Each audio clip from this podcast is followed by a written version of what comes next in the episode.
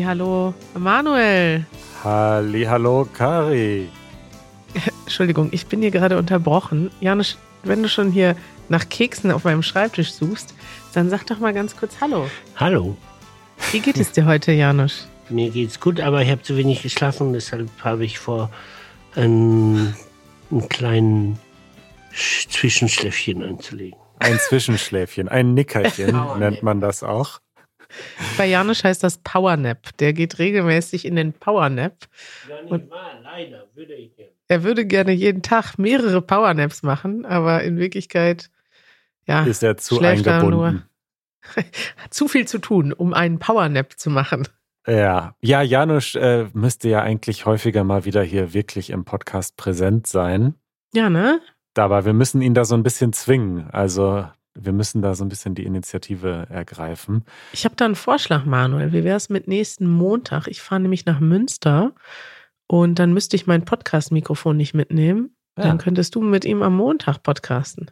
Das klingt Ich weiß allerdings nicht, ob er so früh aufsteht schon. Doch, doch, das kriegen wir hin. Und ich habe auch schon ein, eine Themenidee mit ihm entwickelt. Die machen wir dann. Da freue ich mich schon drauf. Oh, das wäre schön. Ja, Janusz, der wird dann, ich werde ihm dann gleich davon erzählen. Manuel, ich habe gerade einen Artikel äh, gehört.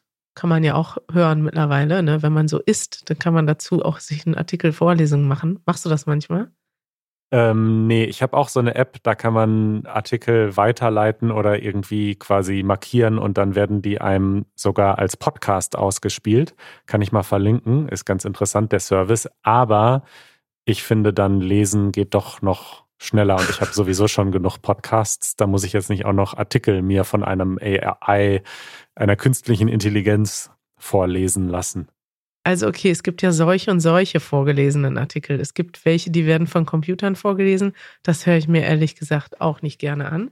Ja. Aber bei Tagesschau sind viele Artikel werden von den Autoren nochmal vorgelesen. Ja, das ist cool. Das ist natürlich gut. Ja. Das meinte ich. Und ich habe mir ja gerade einen vorlesen lassen. Ich poste den mal hier, dann kannst du den in die Shownotes machen. Der hat mich beeindruckt. Und zwar haben die Iraner nach der Niederlage gegen die USA bei der Weltmeisterschaft im Fußball auf den Straßen gefeiert. Auch als Protest gegen das Regime, aber auch ein bisschen als Protest gegen diese traditionelle Feindschaft mit den USA. Und da waren so auch so Stimmen in dieser Audioreportage, wie die Leute auf der Straße feiern und dass sie dann, also so wie in Deutschland gefeiert wird, wenn wir gewonnen haben. Also haben die gefeiert, als sie ausgeschieden sind. Und ich muss sagen, immer wenn ich was über den Iran lese in letzter Zeit, bin ich einfach so beeindruckt, wie, wie, die, wie stark die Leute da sind und wie cool die sind. Das stimmt. Ich habe auch gelesen, dass tatsächlich da die Regierung das so ein bisschen instrumentalisieren wollte und im Grunde dieses Match zwischen den USA und dem Iran quasi ja so politisiert hat und gesagt hat, okay, ne, das ist ja unser Erzfeind und deswegen müssen wir da gewinnen. Und deswegen ist es irgendwie logisch, dass jetzt die Leute sozusagen sagen, okay, eigentlich ganz gut, dass wir nicht gewonnen haben. Aber es ist eine verrückte Welt irgendwie, wie das jetzt alles zusammenhängt. Ich denke, wenn man sich überlegt, wie viele Leute in diesen Tagen auf diese schreckliche Propaganda reinfallen, weißt du, in, weiß nicht, Putin erzählt den Russen, dass die Ukraine der Erzfeind ist, äh, Donald Trump und Bolsonaro, all diese Menschen, die so, weißt du, so mit so negativen Sachen und mit Feindschaften äh, Hetze betreiben. Ich meine, da fallen ja total viele Leute drauf rein. Und wie positiv ist das, wenn man sieht, okay, da ist ein Volk, das sind natürlich nicht alle im Iran. Ich bin mir sicher, da gibt es auch viele, die sind regimetreu und glauben das, wenn das iranische Regime was sagt. Aber dass dann Leute auf die Straße gehen und dagegen protestieren und sagen, hey, USA, gut, schön, dass ihr gewonnen habt, ist einfach total stark. Und es ist irgendwie ein schönes, positives Zeichen in diesen Zeiten, wo man manchmal denkt, es wird alles immer schlimmer, zu sehen, dass manche Leute auch einfach nicht mitmachen und stark sind. Und viel Mut beweisen. Richtig. Werden wir demnächst noch mal ein bisschen äh, mehr drüber sprechen. Haben wir schon eine Episode zu geplant. Mal gucken, was wir da Neues erfahren. Darüber redet Deutschland. Ja, Manuel, das ist jetzt wieder ein Thema. Deutschland, in Deutschland wird über vieles geredet. Irgendwie ist dieses Jahr auch ein, äh, ein, ein komisches Jahr. So viele Sachen passiert und natürlich immer noch ganz präsent der Krieg in der Ukraine. Wir haben da jetzt lange nicht drüber gesprochen hier, aber wir haben ihn nicht vergessen und auch die Leute in Deutschland vergessen ihn nicht, sondern im Gegenteil, es ist eigentlich jeden Tag Teil von unseren Nachrichten. Jeden Tag lesen wir darüber. Es wird irgendwie, es ist irgendwie, weiß ich nicht, wie ist dein Gefühl dazu? Ja, es hat sich, so schlimm das klingt, wie soll man das sagen? Also es ist Teil des normalen Alltags geworden, dieser Krieg, der vor oder der am Anfang noch so komplett unglaublich erschien und man immer so dachte, okay, das muss ja jetzt eigentlich sehr, sehr schnell vorbeigehen, ist jetzt einfach Teil des Nachrichtenalltags für uns, was natürlich in keinster Weise vergleichbar ist mit dem Alltag in der Ukraine, der eben gar nicht mehr so ist wie früher. Aber ja, es ist irgendwie, es hat sich gezeigt, dass das etwas ganz Langes ist und sein wird. Und ähm, wir hören weiter in den Nachrichten darüber. Richtig, aber auch immer irgendwie perfider wird. Und also wenn man das jetzt mitbekommt, dass da speziell die Energieinfrastruktur ähm, getroffen und, und bombardiert wird, damit die Leute im Winter frieren und äh, keinen Strom und kein Gas haben. Also es ist wirklich schrecklich, was dort passiert. Und wir wollen da jetzt gar nicht so lange drüber sprechen, denn es ist ja auch, also es hilft uns auch nicht nur Nachrichten vorzulesen, sondern wir wollten einfach mal euch fragen, denn wir wissen, dass viele von euch aus der Ukraine kommen, uns vielleicht auch noch aus der Ukraine hören.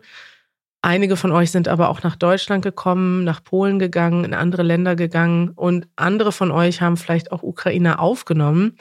Und wir dachten, es ist einfach eine gute Gelegenheit, euch nochmal zu fragen, wie es euch eigentlich im Moment geht mit der Situation. Wie ist euer Leben? Wie hat sich euer Leben verändert? Wie geht es euch damit? Wie fühlt ihr euch vielleicht in Deutschland, die von euch in Deutschland sind? Und wollten euch einfach mal aufrufen, uns Nachrichten zu schicken. Das könnt ihr per Audio machen, das könnt ihr auch geschrieben machen. Und dann würden wir nämlich gerne eure Nachrichten vorstellen und darüber reden, äh, und dadurch ein bisschen persönlicheren Einblick aus der Community bekommen, was einfach persönlicher ist als jetzt, wenn wir beide uns nur über die Nachrichtenlage unterhalten, die wir ja natürlich durch die Nachrichten wahrnehmen, aber auch ja ein bisschen unpersönlich ist und nicht so gut dann wirklich einschätzen können, wie es den Menschen vor Ort geht. Wo kann man uns denn eine Nachricht schicken, Manuel? Genau, ihr könnt uns am einfachsten kontaktieren über easygerman.fm. Da gibt es einen Button an der Seite, da könnt ihr uns eine Audionachricht schicken oder ihr klickt oben auf Kontakt, dann könnt ihr uns auch schreiben. Ja, wenn ihr aus der Ukraine kommt, erzählt uns, wie es euch geht. Wir haben euch nicht vergessen, auch wenn wir nicht jeden Tag über euch reden und deswegen ähm, möchten wir aber gerne auch mal wieder hören, einfach wie die Lage ist. Ähm, ja, sicherlich ist sie nicht gut, aber ähm, persönliche Nachrichten sind für uns immer besser, als einfach nur aus den Nachrichten zu hören. Und dadurch bleibt das Thema natürlich auch bei allen besser präsent. Das ist schön. So, jetzt zu schöneren Nachrichten. Ja, ab und an gibt es ja auch mal positive Nachrichten. Man ist überrascht. Äh, und in Deutschland passiert gerade einiges im Bereich Migration und Integration. Hast du das mitbekommen, Manuel? Natürlich, ich schaue jeden Tag die Nachrichten und in der Tagesschau wurde schon zum zweiten Mal darüber berichtet, dass es bald deutlich einfacher sein soll und schneller gehen soll, sich einbürgern zu lassen, also die deutsche Staatsbürgerschaft zu bekommen. Ich habe ja vor kurzem erst ein Video über den Einbürgerungstest gemacht, mhm. wo ich Deutsche gefragt habe, ähm, ob sie wissen, wie unser Bundespräsident heißt zum Beispiel. Und dieser Test ist ja Teil dieser Einbürgerung. Und ich glaube, ich habe in dem Video auch erwähnt, dass das im Normalfall erst nach sieben Jahren oder nach neun Jahren geht. Und dann gibt es Ausnahmen, aber in den meisten Fällen dauert es viele Jahre, die man hier erstmal leben muss, bis man überhaupt versuchen kann, die deutsche Staatsbürgerschaft zu bekommen. Und das soll sich jetzt ändern. Richtig, das ist auch nur eine Sache von den Sachen, die sich ändern soll. Ähm, Einbürgerungsrecht ist ein Thema, das Zuwanderungsrecht, also wer überhaupt hier hinkommen darf und hier arbeiten darf, ist ein anderes. Aber generell hat so die Regierung, die jetzt an der Macht ist, hat so ein bisschen auf dem Schirm, dass wir einfach ein Einwanderungsland sind. Also alle von euch, die diesen Podcast hören oder viele von euch, sind ja Teil von dieser Gruppe von Leuten, die nach Deutschland kommen möchten. Und Deutschland braucht euch. Also es ist ja nicht so, dass wir keine Einwanderung haben wollen. Im Gegenteil, Deutschland will eigentlich Einwanderung. Deutschland braucht Einwanderung, weil unser Staat oder unsere Gesellschaft immer älter wird. Wir haben nicht genug Leute, die die Jobs machen können. Wir haben auch ein Sozialsystem, was nur so funktioniert, dass eben im besten Fall gleich viele Leute, äh, jung und alt, in Rente sind, Gelder bekommen aus dem Staat und Gelder einzahlen. Und insofern ist das, äh, ja, ist das interessant, weil viel lange Zeit wurden die Regierungen, die Vorgängerregierungen kritisiert, weil sie nicht genug gemacht haben. Und die Regierung jetzt versucht tatsächlich auf einen Schlag ganz viel in die Hand zu nehmen. Ja. Was, äh, was ich interessant finde. Und ich finde es erstmal grundsätzlich, ich habe es als, das ist schön einkategorisiert. Wir wissen natürlich noch nicht, wie gut es klappt. Aber dass man jetzt sagt, okay, wir machen das jetzt, finde ich schon mal äh, schön.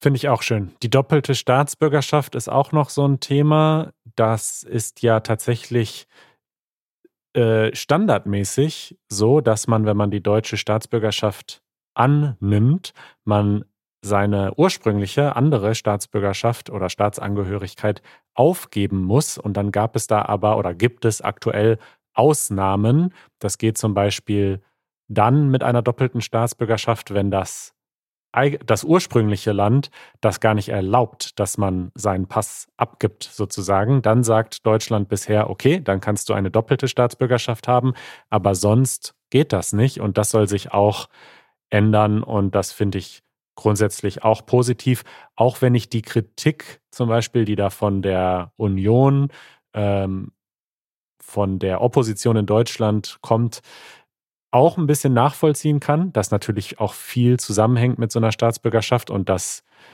ja, dass das nicht so ganz so einfach sein sollte, dass man einfach mehrere Staatsbürgerschaften hat, kann ich so ein bisschen nachvollziehen, aber grundsätzlich finde ich das gut, dass wir da progressiver werden.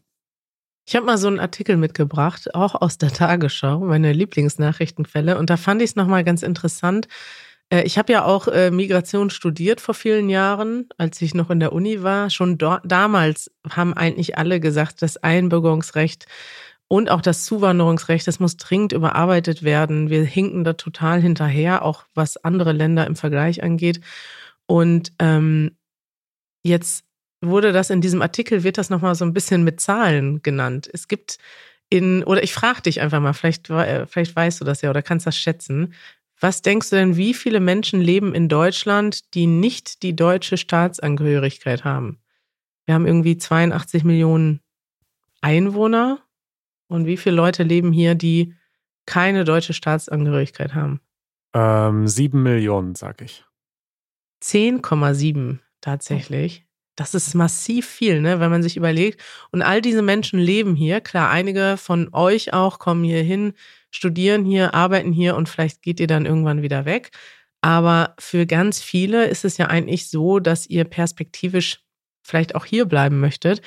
Äh, von diesen 10,7 Millionen ist nämlich die Hälfte der Leute schon mindestens zehn Jahre hier. Und zehn Jahre ist einfach eine lange Zeit in deinem Leben und vielleicht hast du dann auch hier einen Job gefunden, eine Familie gegründet, hast deinen Freundeskreis hier und dann ist es natürlich auch wichtig, dass du Teil der Gesellschaft bist, zum Beispiel indem du das Recht hast, wählen zu gehen und ja. äh, oder dich auch selber wählen zu lassen. Und es gibt einfach in Deutschland, auch im Vergleich zu anderen europäischen Ländern, eine riesengroße Gruppe von Menschen, die in einem Land lebt, aber halt nicht die Staatsbürgerschaft habt und dadurch auch immer irgendwie ja ein Mensch zweiter Klasse ist, weil du musst immer wieder das Visum erneuern, du hast bestimmte Rechte nicht, du kannst eben zum Beispiel nicht wählen oder gewählt werden und dadurch identifizierst du dich ja auch weniger mit der Politik, du guckst weniger Nachrichten vielleicht. Äh, noch eine Schätzung, Manuel, wie viele von diesen Leuten bürgern sich denn jedes Jahr ein? Wie viel Prozent, denkst du, stellen überhaupt so einen Antrag? Boah, gar keine Ahnung. Drei Prozent.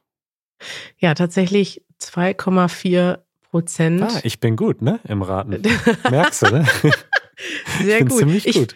Ich fand die Zahlen total überraschend, als ich die gelesen habe. Es ist jetzt auch nicht, also irgendwie ist es nicht total überraschend. Du hast es ja auch schon halbwegs richtig geraten, aber wenn man das nochmal so in Zahlen vor Augen bekommt, dass hier fast sechs Millionen Menschen seit zehn Jahren leben und nur zwei Prozent von denen sich einbürgern, ähm, Ja. finde ich das schon krass. Und dass man das irgendwie stärken will, ähm, finde ich auch richtig. Es gibt tatsächlich auch Länder, da ist, da kann man sich nicht ausbürgern oder es ist mit einer großen Hürde verbunden. Du musst dann zum Beispiel Geld zahlen, um deine Staatsbürgerschaft aufzugeben. Und das ist einfach für viele Leute so abschreckend, dass sie dann sagen, okay, dann behalte ich halt meine Staatsbürgerschaft und werde nicht deutscher Staatsbürger. Und abgesehen davon hören wir ja auch immer wieder aus unserer Community, dass der Prozess einfach wahnsinnig lange dauert. Du kannst das beantragen, du musst dann einen Sprachtest machen, diesen Einbürgerungstest. Aber es dauert einfach, es ist einfach ein wahnsinnig langer Prozess mit mehreren Sachen, die du einreichen musst und du musst dann lange warten, weil, weiß nicht, die deutschen Behörden so langsam sind. Finde ich schon gut, dass das mal überarbeitet wird. Das zweite, was auch nun geändert werden soll, ist das Zuwanderungsrecht. Das kennen wir ja auch an praktischen Beispielen aus unserem Umfeld, dass nicht jeder, der in Ja, du musst erstmal erklären, was der Unterschied zwischen Einbürgerungsrecht und Zuwanderungsrecht ist. Naja, Einbürgerung sind die Menschen, die schon in Deutschland leben und dann die deutsche Staatsbürgerschaft haben möchten. Ja. Zuwanderung ist erstmal der Schritt vorher. Wer kann überhaupt nach Deutschland kommen? Und viele von euch, die gerade planen, nach Deutschland zu kommen, wissen das, dass es teilweise extrem schwierig ist. In Deutschland zu studieren ist eine Sache, man kann einen Studienplatz finden. Aber wenn man zum Beispiel schon studiert hat und dann nach Deutschland kommen will zum Arbeiten oder auch nicht studiert hat und hier arbeiten will, ist das eine riesen bürokratische Hürde, weil entweder muss man seinen Abschluss hier anerkennen lassen und der ist aber nicht anerkannt, dann muss man Sachen nachmachen, also egal in welchem Beruf kann das manchmal Jahre dauern, bis du die Qualifikation nachgeholt hast. Wenn du zum Beispiel ein Arzt bist in einem anderen Land und eigentlich schon gearbeitet hast, dann kann das sein, dass du hier erstmal zwei Jahre Ausbildung nachholen musst ähm, und nicht nur Sprache, sondern auch andere Sachen lernen musst. Und das ist einfach für viele Leute abschreckend und das weiß auch die deutsche Regierung, dass das dafür sorgt, dass Menschen dann vielleicht nicht nach Deutschland kommen. Und so gibt es jetzt oder soll es viele Erleichterungen geben, zum Beispiel bei den Abschlüssen, die dann, ja, oder ich sag mal ein anderes Beispiel. Du willst als Programmierer in Deutschland arbeiten, dann musst du nachweisen im Moment, dass du einen Abschluss hast. Also du musst dann zeigen, ja, ich habe an einer anerkannten Uni in Brasilien oder China oder den USA studiert. Hier ist mein Abschluss. Ich bin qualifizierter Softwareprogrammierer. Aber die Leute werden ja dringend gebraucht und viele Leute haben vielleicht gar keinen Abschluss und brauchen den auch nicht. Und wenn jetzt ein deutscher Arbeitgeber sagt, hey, ich habe hier schon jemanden, der arbeitet schon als Freelancer für uns, der möchte nach Deutschland kommen, ähm, dann kann es sein, dass sie den im Moment nicht einstellen können, nur weil er nicht die Qualifikation hat, Ja. obwohl er den Job schon macht und schon gut darin ist und eigentlich alle Kriterien erfüllt. Ja, das ist schön, dass sich diese Dinge langsam aber sicher ändern und ich würde sagen, wir bleiben dran, schauen weiter für euch die Nachrichten und fassen sie dann hier zusammen. Richtig. Und ihr könnt uns auch gerne Fragen schicken, wenn ihr jetzt denkt, oh, was ändert sich denn jetzt für mich? Wir sind zwar auch keine Experten, aber wir können googeln. Und Super. da können wir gerne mal drüber sprechen, weil das ist ja eigentlich für viele von euch ein Kernthema, was sich hier jetzt konkret ändert, um nach Deutschland zu kommen. Werbung. Und bevor ihr nach Deutschland kommt oder wenn ihr dann schon hier seid, dann wollt ihr natürlich Deutsch lernen. Dabei helfen wir euch, das ist klar, aber es hilft dann auch, einen richtigen Sprachkurs zu machen, einen richtigen Deutschkurs. Und da können wir euch das GLS Sprachenzentrum oder die GLS Schule in Berlin empfehlen. Ja, Manuel, das können wir empfehlen. Das ist nämlich ein Partner, mit dem wir schon jetzt seit, ja, ich glaube schon fast einem Jahr zusammenarbeiten. Wir haben ähm, schon verschiedene Meetups gemacht in der Schule und wir haben in diesem Jahr eine Summer School durchgeführt. Das heißt, 50 von euch waren in Berlin sind dort zur Schule gegangen und wir haben nachmittags gemeinsames Programm gemacht. Und ähm, alle waren eigentlich begeistert im Unterricht. Also es gibt dort ganz verschiedene Angebote. Man kann dort täglich, also man kann dort einen Kurs machen von morgens bis abends. Man kann auch Abendkurse machen, wenn man vielleicht in Berlin gleichzeitig studiert oder arbeitet. Und man kann auch sogar Online-Kurse machen, wenn man gar nicht in Berlin ist oder nicht hier hinkommen möchte. Richtig, die GLS ist riesig. Sie haben einen großen Campus. Sie haben wirklich Angebote für alle Formate, sag ich mal. Man kann Einzelunterricht machen, man kann sich vorbereiten auf die Teststaff-Prüfung, auf das Goethe-Zertifikat, auf Prüfungen und so weiter. Und man kann jede Woche starten. Also sie sind wirklich sehr, sehr flexibel. Es gibt für alle Levels Kurse. Also wirklich eine tolle Sprachschule, die wir euch nur empfehlen können. Und wenn ihr euch über unseren Link anmeldet, beziehungsweise bei der Anmeldung angebt, dass ihr die GLS über uns kennengelernt habt, dann weiß die GLS, dass ihr über uns kommt und ihr bekommt die Registrierungsgebühr von 25 Euro geschenkt. Ihr kommt zu der Anmeldeseite über easygerman.org slash GLS und dann müsst ihr in dem Formular bei der Anmeldung angeben, dass ihr die GLS über Easy German kennengelernt habt. Fragen. Endlich mal wieder Fragen. Ich ja, mich, wir Manuel. haben lange keine Fragen beantwortet, haben eine lange Liste und wir fangen mal an mit einer Audionachricht. Leider weiß ich nicht, wie man den Namen ausspricht. Weißt du es? Shari, würde ich sagen. Okay, wir schauen mal, ob sich die Person in der Audionachricht nochmal vorstellt. Hallo, liebe Kari und Manuel. Ich würde gerne Ihnen eine Frage stellen. Meine Freundin hat nächste Woche einen Geburtstag und ich weiß gar nicht, was ich kaufen oder machen soll. Können Sie mir einen Tipp geben? Und ich habe gehört, dass in der Deutschland man kann als Geburtstaggeschenk Geld geben. Was denken Sie über dieses Thema? Und ich mag meine Freundin Beren. Liebe dich. Ah, da hat er noch oh. eine Grußbotschaft äh, reingeschlichen in die Nachricht. Sehr smart, sehr smart. Ich, ich hoffe, die ist jetzt nicht äh, sechs Monate alt, die Nachricht. Die ist noch das nicht sechs Monate alt, die ist nur zwei Wochen alt, aber der Geburtstag ist wahrscheinlich schon um. Ja. Deswegen hoffen wir, dass du noch rechtzeitig ein Geschenk gefunden hast. Aber ich denke, wir beantworten das trotzdem. Vielleicht erstmal der zweite Teil. Kann man wirklich in Deutschland Geld verschenken? Das ist meiner Meinung nach ein klares Jein. Jein. Also Geld direkt schenkt man zum Beispiel zur Kommunion. Das ist es, da ist es sehr ähm, normal, dass Leute einfach Geld bekommen. Oder, also für diejenigen, die das feiern, Kommunion. Oder auch zur Hochzeit. Da ist es total üblich, so Geld irgendwie dann das wird dann oft so eingerollt oder dann werden da Blumen draus gemacht oder irgendwelche Kunstwerke und das wird dann feierlich übergeben, aber am Ende hat man halt ganz viele Geldscheine.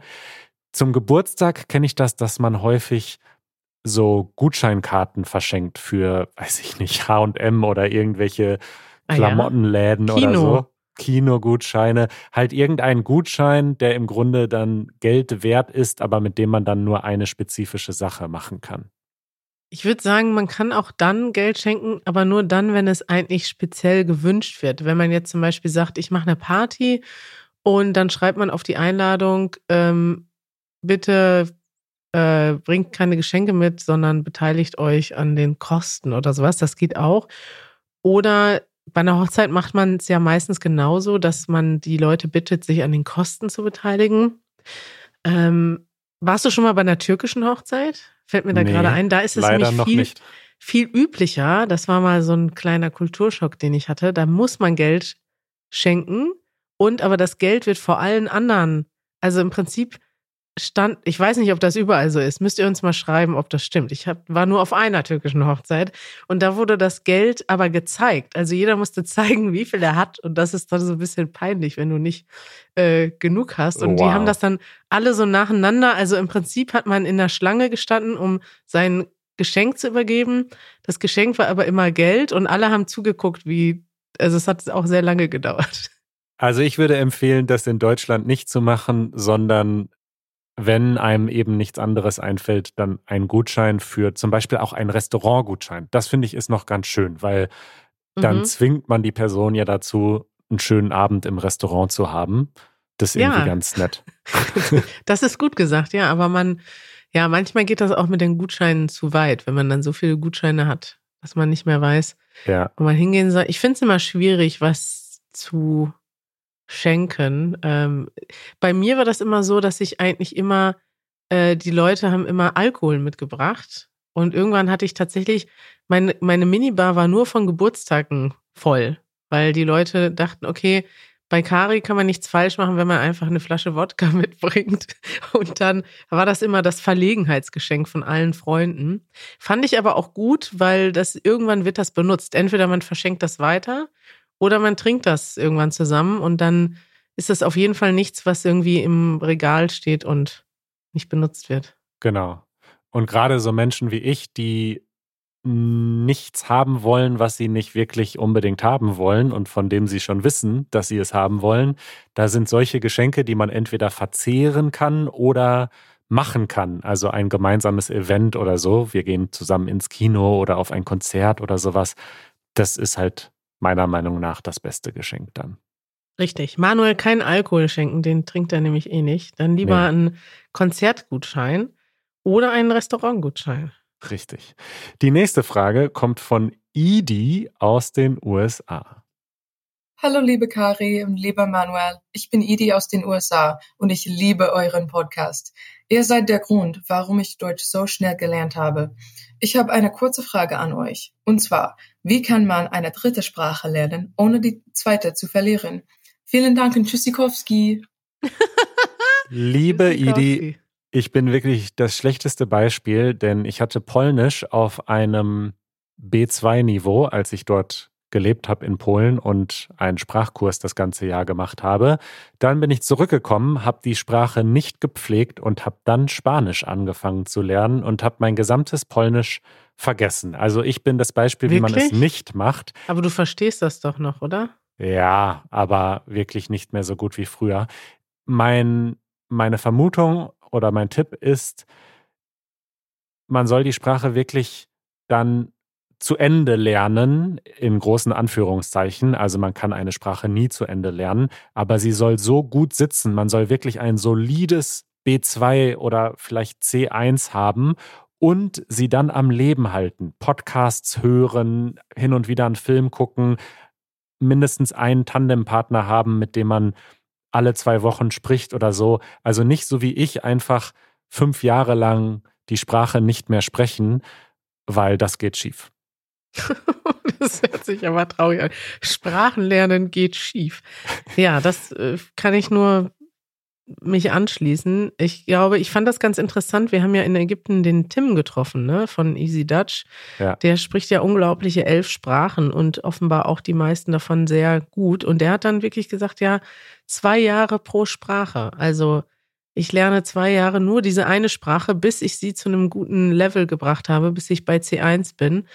Und dann erst fange ich eine neue Sprache an. Und ja, vielleicht, wenn du jetzt noch eine Sprache lernen möchtest, vielleicht machst du so Deutsch bis zu einem Niveau, dass du sprechen kannst. Ich habe ja zum Beispiel im Studium Niederländisch gelernt und konnte das früher auch echt gut und habe es ja. aber jetzt jahrelang nicht geübt. Aber weil ich einfach da schon mal so drin war, dass ich, ich habe den Klang der Sprache im Kopf, ich kann die Aussprache immer noch, ich habe zwar Wörter vergessen, aber ich kann, ich bin mir sicher, dass ich da, ich merke das auch, wenn ich jetzt mit mal mit, mit Niederländern rede oder mit Belgiern, dass ich schnell wieder reinkomme und ich müsste eigentlich nur regelmäßig hören und vielleicht auch mal einen längeren Zeitraum da verbringen, dann wäre ich da schnell wieder drin. Und das geht bestimmt nur, weil ich, so wie du gesagt hast, schon auf einem gewissen Niveau war, wo ich wirklich alles sagen konnte, was ich wollte. Idi, schreib uns mal einen Kommentar, ob dir das geholfen hat und welche jetzt die dritte Sprache ist, die von dir demnächst gelernt wird. Das würde uns noch interessieren. Und äh, wir haben noch ein paar Fragen, aber die sparen wir uns auf fürs nächste Mal. Und ihr könnt uns weiter Fragen schicken, auch auf easygerman.fm. Unsere Hausmitteilung. Bevor wir uns gleich verabschieden, Manuel, haben wir noch eine Mini-Hausmitteilung. Ja. Und zwar haben wir einen Traum. yes, we have a dream. Wir werden ja demnächst reisen. Also ich bin jetzt noch dabei, die Reise vorzubereiten. Manuel, in vier Wochen geht's los und ich habe fast gar nichts vorbereitet. Du wahrscheinlich auch nicht. Nein. Aber wir haben uns überlegt, wir würden gerne sowohl in Mexiko als auch in den USA einen Podcast live aufnehmen mit euch. Das kann auch nur eine ganz kleine Gruppe sein. Ähm, aber einfach ein paar von euch zu treffen und dieses Gefühl zu haben, das wäre für uns schön. Und wir wollten euch einfach mal fragen, ob ihr Lust habt mitzumachen und auch ob ihr Lust habt, uns zu helfen. Wir brauchen nämlich eine spezielle Location und dachten, es wäre gut, jemanden zu haben vor Ort, der so eine Location finden kann. Was muss die Location haben, Manuel? Genau, also um das klarzustellen, es geht jetzt erstmal nicht darum, wer möchte gerne kommen und zuhören, sondern wir suchen spezifisch Personen, die uns bei der Organisation unterstützen können. Und konkret brauchen wir eben einen Ort, an dem wir sitzen können und aufnehmen können und gleichzeitig Raum ist für Menschen, die sich hinsetzen können und Technik vorhanden ist, um das abzuwickeln. Konkret schwebt mir zum Beispiel vor, eine Bar oder ein Café, die haben ja manchmal so eine kleine Bühne oder so eine kleine PA, wo man dann ein Mischpult anschließen kann oder das Mischpult ist im besten Fall schon da, wo man so etwas machen kann. Also falls ihr selbst eine Bar betreibt oder ein Café oder von mir aus auch einen Eventraum oder eine Schule oder eine Uni oder was auch immer, wo man so ein Live, ein kleines Live-Event machen könnte und ihr auch quasi die Technik dort habt, dann meldet euch bitte bei uns über unsere Website. Das wäre schon außergewöhnlich, wenn wir jetzt zufällig jemanden haben, der zuhört und selber eine Bar hat. Aber vielleicht kennt ihr ja auch jemanden. Vielleicht habt Genau. ihr ja schon mal eine Bar bei euch gesehen, wo es eine Lesung gibt oder kleines Musikevent und wo man vielleicht einfach einen Raum mieten kann. Das wäre schön, wir freuen uns darauf und das wird echt ein großes Abenteuer, wenn wir demnächst in San Francisco und Mexico City podcasten. Ja, ich wollte gerade sagen, wo gehen wir denn hin, Manuel? Die, die Städte haben wir jetzt erst Ach genannt. so, haben wir noch gar nicht genannt. Genau, San Francisco Nein. und Mexico City, das sind die Städte, um die es geht, in denen wir das gerne machen würden. Ja, wir kommen zu euch und wir brauchen nur eine Location. Mehr brauchen wir nicht. Dann wird losgelegt. Ich freue mich. Wir fahren, äh, wir werden einige von euch bald treffen und schreibt uns gerne, ähm, welchen Link, Manuel, in unser Formular am besten. Äh, schreibt uns einfach, äh, ach so, über das Formular. Ja, oder an deine Privatadresse. Wie wär's damit? Äh, das geht auch, aber ansonsten easygerman.org slash on tour. Wir verlinken das auch in den Shownotes. Da könnt ihr uns schreiben. Da gibt es so ein Formular. Support us on tour. Super. Meldet euch sehr gerne. Bis bald. Bis bald. Tschüss. Ciao.